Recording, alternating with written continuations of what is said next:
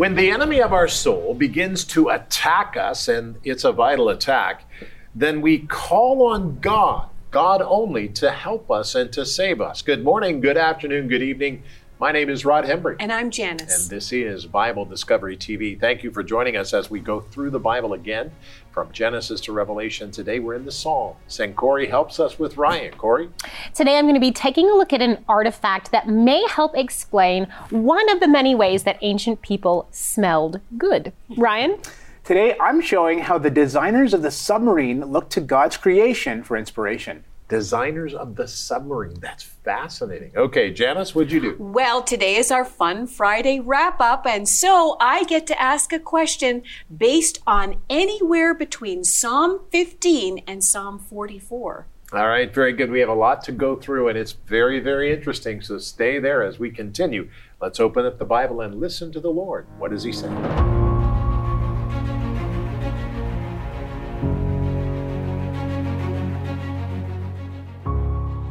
Psalm 43 Vindicate me, O God, and plead my cause against an ungodly nation. O deliver me from the deceitful and unjust man. For you are the God of my strength. Why do you cast me off? Why do I go mourning because of the oppression of the enemy? O send out your light and your truth let them lead me. Let them bring me to your holy hill and to your tabernacle. Then I will go to the altar of God, to God my exceeding joy, and on the harp I will praise you, O God, my God. Why are you cast down, O my soul? And why are you disquieted within me? Hope in God for I shall yet praise him, the help of my countenance and my God. Psalm 43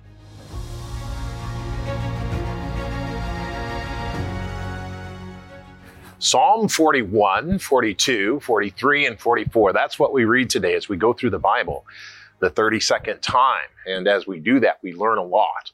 Now, the prayer of Psalm 43 begins with the words, Vindicate me, O God. And it sounds desperate. And it is. Now, we really don't know who finalized this song, but we do know the words. And there are many people in the world today who empathize with the desperation of the writer. You see, everyone wants to be treated well. And when we are not, we want vindication. Well, Psalm 43 is unique in that it speaks about, very important, God's vindication, which is vastly different than man's vindication. Now, the five verses contained in the psalm speak to the reader about hoping and trusting in God, no matter the circumstances. The point here is if God is our Savior, who will ultimately take care of every kind of injustice in our lives, why focus on our sorrow, disparity, or inner turmoil? He is going to wipe it all away. David's rhetorical question sums up well. He says, Why are you cast down, O my soul? And why are you disquieted within me? Psalm 43, verse 5. God encourages us through his music and teaches us how not to be discouraged. I remember thinking about the passage of scripture when David was at Ziklag and it says, he encouraged himself in the Lord. How do you do that? David knew how to engage music and engage the Holy Spirit of God to encourage himself, and the Holy Spirit would come down and encourage him in the Lord. I mean, it is absolutely amazing. Take your Bible guide, turn to today's passage as we study it. We're talking about in times of trouble, and uh, this is the Bible guide uh, right for yours today. Very, very important. And uh, I, I, would thank you for your donations. Uh, they are really important and help us stay alive. And uh, we just need uh, we need help from the Lord to do that. So, Father, help us today in Jesus' name, Amen. But if you go to BibleDiscoveryTV.com, you can click on the page. It'll take you to a donate page and then take you to a page where you can download it exactly as it is. And uh, that is very, very interesting because we do things just exactly how it's printed. And so you're seconds away from joining us in times of trouble, Psalm 43. Lord, I, I pray today that you would help us. There are many people watching who are in times of trouble. And I am not happy about that. I know what it is to be in times of trouble. I know what it means to be so trampled down by your own physical being that you can't think straight. I, I understand what that is, Lord.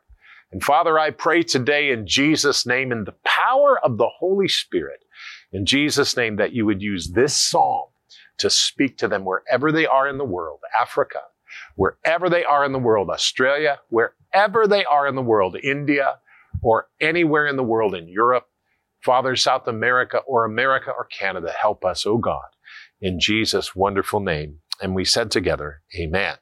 Now, look at this psalm because this is really important. Let's read and understand and allow the Lord to change our hearts. Psalm 43, verses 1 through 2 says, Vindicate me, O God, and plead my cause against the ungodly nation. Oh, deliver me from the deceitful and unjust man. Deliver me from the deceitful and unjust man. You, you, know, that's really interesting. We could do a whole sermon on that, but we don't have time. Verse 2 says, For you are the God of my strength. Why do you cast me off? Why do I go mourning? Because of the oppression of the enemy. Now, I, I want to tell you that when the enemy of our soul takes vengeance on our rightness with God, he takes vengeance on our rightness with God, we call for God's help. We learn to hope in God, not in our circumstances or in our situation. We hope in God as we sing our praises to Him. Hope in God. And again, I say this, and I say this with all clarity.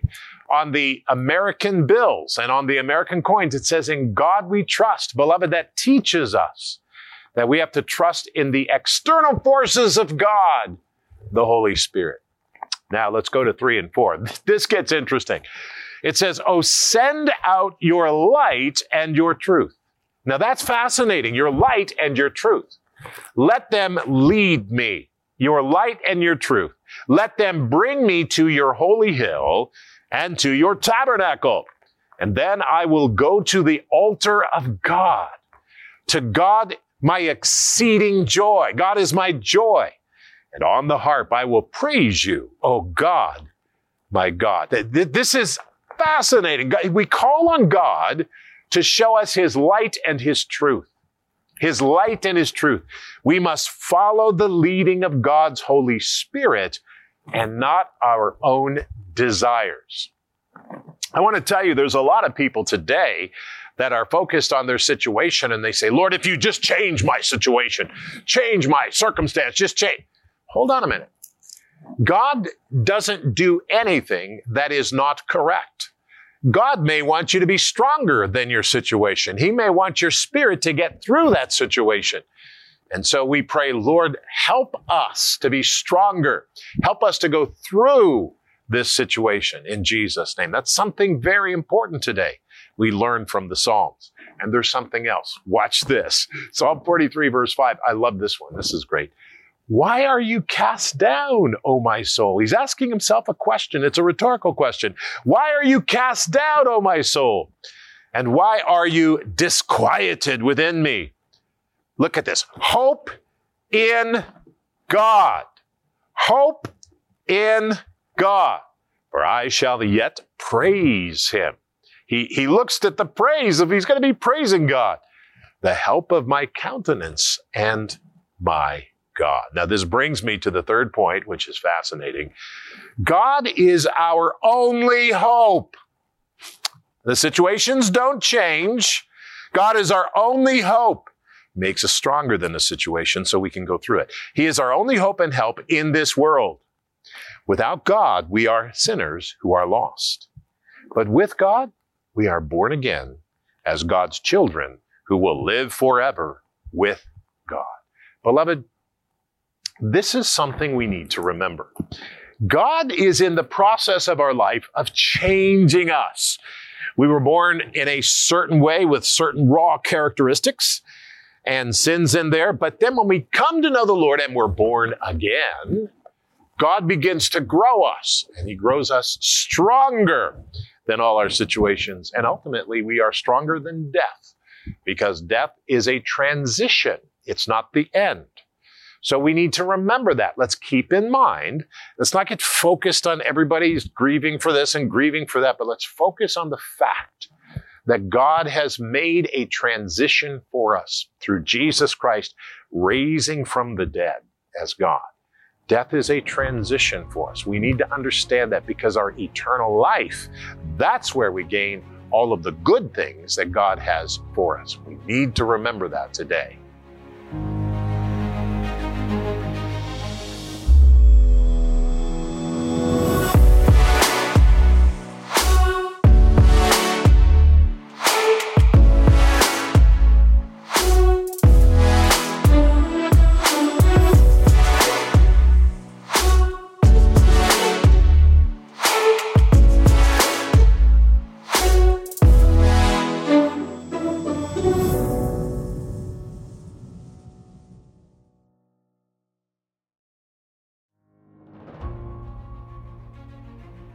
Today, as we continue on in our Bible study and our study of God's great creation, we're taking a look at a really neat piece of technology the submarine.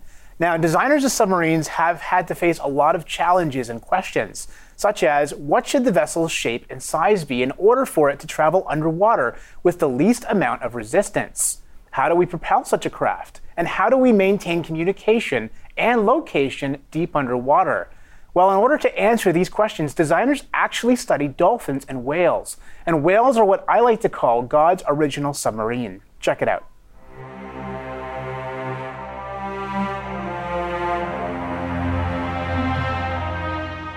Published in 1870 by French writer Jules Verne, was the now classic science fiction novel 20,000 Leagues Under the Sea. And unlike Verne's other works, such as Around the World in 80 Days and Journey to the Center of the Earth, 20,000 Leagues Under the Sea, with its description of Nemo's vessel, called the Nautilus, actually holds up scientifically, as it accurately describes features on submarines which were only later realized. It's no surprise that building such a deep water vessel involves a great many challenges, and aside from the obvious issues of coldness, darkness, and extreme water pressure, other things to consider are the ship's shape, size, and how to propel such a craft. Another challenge to overcome is that communication and location of one's position become difficult when the vessel is submerged. With such a long and intensive list of basic requirements, the designers wisely turned to God's creation for answers. In fact, the main design and future advancement of the submarine came largely through the observation of whales. Hence, it's no coincidence that the submarine's shape resembles that of whales. Consider the long, streamlined hull of a submarine, and also its fins or hydroplanes that provide stability and steering ability. Additionally, sperm whales have a blunt nose that looks awkward at first sight, but nuclear submarines have a closely similar bow. The blunt nose results in streamlined, efficient movement through water with minimal noise or water turbulence. Submarines also use rear propulsion with propellers, somewhat equivalent to the whale's thrusting tail. Additionally, submarines have an echolocation sonar system based upon the design found in whales, dolphins, and even bats, though the man made system is not nearly as sophisticated. Also, in order to maximize fuel efficiency and minimize water resistance, engineers mimicked the unusual design of the dolphin's snout and incorporated it into modern supertankers and military vessels. Amazingly, this new design has produced a saving of up to 25% of the enormous amount of fuel used in each journey of these great ships. The dolphin's unique triple layered skin also provided incredibly beneficial insights. For example, a dolphin's first and outermost layer of skin is flexible and thin, but the middle layer is composed of a compressible sponge type material, and the innermost layer is thick and composed of a flexible hair like material. German naval engineers were actually able to mimic this by using a synthetic coating composed of two specialized rubber layers separated by a material composed of bubbles that resembled the characteristics of the dolphin's skin. Significantly, this new design yielded an impressive 250% increase in the speed of the submarine as it traveled deep under the water. Since it would be utterly absurd and illogical to claim that the submarine was merely an accident of nature, it would be even more ridiculous to claim that the designs found in whales and dolphins, which greatly surpassed the man made knockoffs, were also accidents of nature.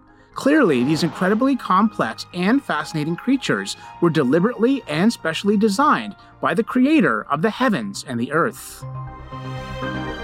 You know, this is a real problem for evolution because how can you logically claim that these creatures just happen to randomly develop incredible features like echolocation, which are perfectly designed and tweaked to function with absolute precision? And how do you logically claim that there's no intelligent mind behind these designs when human beings with intelligent minds have to turn to the designs in nature for answers? The answer is obvious. There is an intelligent mind behind these creatures. To claim otherwise is a logical absurdity and a denial and suppression of the truth. I think one of the interesting things is there are many people who, scientists and engineers, who look to things in nature uh, when we come up with uh, these solutions to problems and all of that. Mm-hmm. That's interesting. Absolutely, it's it happens all the time, more than you would think. Uh, and, so, and, there's things that we use today, technologies that we use that have actually been designed based upon those designs found in creation. So it's absolutely stunning. And that's the proof that there is a a scientific uh, beautiful divine mind mm-hmm. behind the creation of the universe. 100%. That, that that's absolutely stunning. It, it is amazing. Very good. Thank you, Ryan. Corey? All right. Well, in Psalm 45, which we are actually assigning to you to read tomorrow over the weekend, uh, there's something that really pertains to what I want to talk about. And, it, and it's talking, uh, there's a verse, verse 8 says, All your robes are fragrant with myrrh and aloes and cassia. So it's talking about robes that have been scented like spices to smell good. Now, human hygiene is a human issue, right? So no matter where where you are in time, whether we go into the future, whether it's present day, or whether we look into the past, human hygiene has always been a thing. We have five senses, and one of those is smell. And we like to smell pleasant things, not body odor or negative things. And in the ancient world, there were several ways of dealing with this. Of course, there was perfumes and oils and spices that you could anoint your body and your hair and your clothing with. But there's a really interesting artifact that also may point to uh, a practice, uh, for lack of a better word, kind of fumigating your body uh, with various fragrances. Take a look. The late and well respected archaeologist William F. Albright made many contributions to our knowledge of history, but not all of them were discoveries he himself dug out of the ground. Such is the case with an artifact that sheds light on the day to day beauty practices of ancient women. Albright began this discovery by re examining a small box that was found in the Israeli city of Lachish in the 1930s. This cube shaped box was thought to belong to a classification of ritual incense burners, burners that had use in religious ceremonies or services. The box that drew Albright's attention had an inscription around its sides that had been hastily translated as something to do with incense and the proper name of the biblical god, so its connection to religion was assumed verified. Albright's re examination, however, claimed an entirely different translation. In his reading, the box read, belonging to the daughter of Eos, son of Mali, the royal courier. Supported by other well respected scholars, this new translation changed the artifact from one with religious significance to one with a different kind of biblical link. This was now a cosmetic burner, meaning a box that fumigated ancient perfume into the pores and clothes of Judean women. Other known cosmetic burners follow generally the same build. They have four legs and a shallow bowl in the top to hold spices. Many found burners have names of spices inscribed on their sides. As to use, Albright cites a 19th century book in which the traveling author describes how Bedouin women tented themselves over a coal fire with spices thrown in, using their outer garments to keep in all the fumes. In this way, he claims that he could smell a group of women from a hundred yards away. While this observation was made thousands of years after this personal cosmetic burner was made, it at least provides a link from a comparable culture as to how the boxes may have been used. And it absolutely illuminates biblical passages like Psalm 45 8, various passages from Song of Solomon, and of course, Queen Esther's year long beauty treatment that's said to have included six months with perfumes. So there we go, just one of the ways that ancient people dealt with smells. You know, everyone wants to smell good. So this is just one of the ways.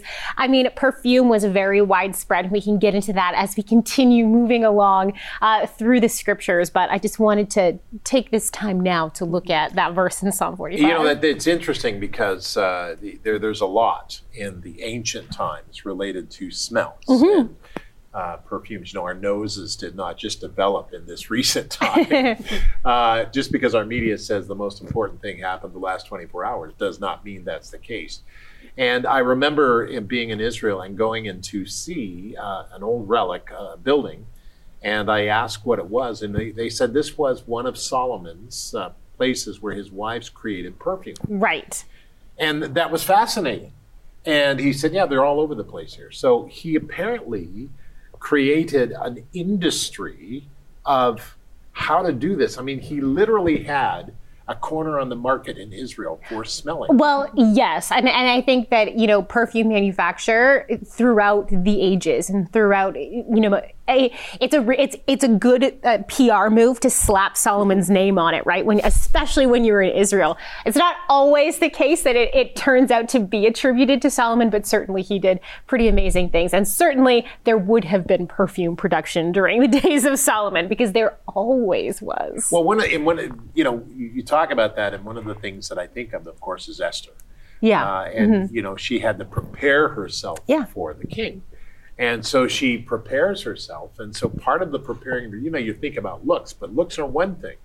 She had to generate in her a smell that the king would like. I mean, it's it's a, it's truly amazing. Yes, well, or or apply onto apply. herself Yeah. smells Well, that actually- are pleasing to other people. But there are there are ways that they do that. We talked about it. I know. that are very you know stunning and you think wow that's a, a lot of work to go through but it's it's true and today we have chemicals and everything else that we use and the, the smelling companies i call them smelling companies perfume companies they're they're people who have manipulated you know medicine or, uh, or chemicals and everything to make you smell good but i find that absolutely fascinating so there you go Mm-hmm. There you go. Uh, just remember All on the that. next program yes on the next program uh, we're going to be talking about uh, our enemies when they attack us and what we do. God says, if you're persecuted for me, call on me. And so we call on God. What does that mean? We're going to talk about that next time on Monday. Mm-hmm. So make sure you join us. Now, Corey and Matlock do something every weekend. If you're a new viewer, then we're going to let Corey explain exactly what that is. Sure. So we know that we cover a lot of reading in our assigned reading and in the Discovery Guide, you know, from e- each week. So uh, every Saturday, my husband and I do a chapter by chapter recap to kind of get you caught up if you've fallen behind on your reading or to just test your memory, even. We have a lot of people that like to test their memory, see how many details they can remember of the scripture because it is quite fast. So if you would like to check out the recap, we uploaded the we upload those videos every Saturday morning, and it's on my YouTube channel, which is just my name, Corey Babechko. all right, very good. And of course, we're on Facebook and YouTube, but we've added the, one more, and it's on. It's called Rumble, and Rumble is a, a kind of a, a YouTube sort of conservative side of thing, and we are available on Rumble too. So make sure you check that out. Now, I know we've got a question, mm-hmm. so I've got an answer, but I'm not going to say anything. Go ahead. All right, very good. These two and you at home are going to have to come up with the answer. And I know I have a whole long list of people that that really enjoy this segment. If you don't, that's Who all right. text you when they get it right? Exactly. Bob and Cindy are, are, are awesome friends of ours. They and are. They love to play along, and, and we have, I know Marinette and Sinclair, they're all there all the time. So, all right, without further ado, in David's prayer, I'm not even going to say which psalm it is right now, he asks the Lord this Keep me as something. Hide me under the shadow of your wings from the wicked who oppress me, from my deadly enemies who surround me. So I'm going to give you the, the whole verse again, Okay. and I'm going to leave out the blank part that I'm looking for. Keep me as something. Hide me under the shadow of your wings from the wicked who oppress me, from my deadly enemies who surround me. Number one, keep me as the apple of your eye. Number two, keep me as one of your anointed. Or number three, keep me as one who dwells with you forever. Those are your three choices. So keep me as what? Hide me under the shadow of your wings from the wicked who oppress me, from my deadly enemies who surround me. Now, for those of you that are new to the Bible or you're just saying, I have no idea, Janice, I don't even know. I'll give you a clue. It comes from Psalm 17. This can be an open book test, so Everybody's not for looking Corian, up oh, not really? I could just flip Close right your through. Bibles. So guys. let's see. Let's see. What Mine's do you on say? 44 right now. All right, there we go. Where's it? Okay, I think it's number one. I think it's apple of. Yeah, I, we'll go with that. They all sound pretty, you know, something like David would say. Yeah. But uh, yeah, we'll go with number Very one. Davidic sounding. Yeah. well, it, it does take a little while. The Psalms are not easy for me to get questions from. Keep me as the apple of your eye. Hide me under the shadow of your wings from the wicked who oppress me, from my deadly enemies who surround me, was David's prayer.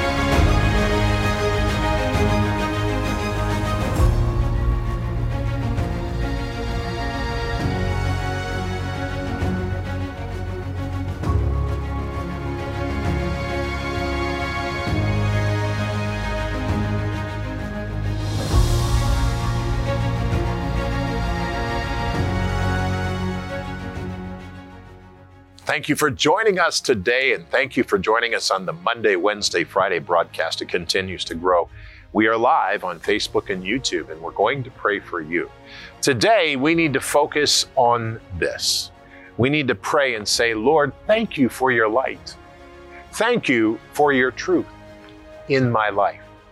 Help me to put my ideas down and to lift your ideas up in my mind and my heart. In Jesus' name, amen.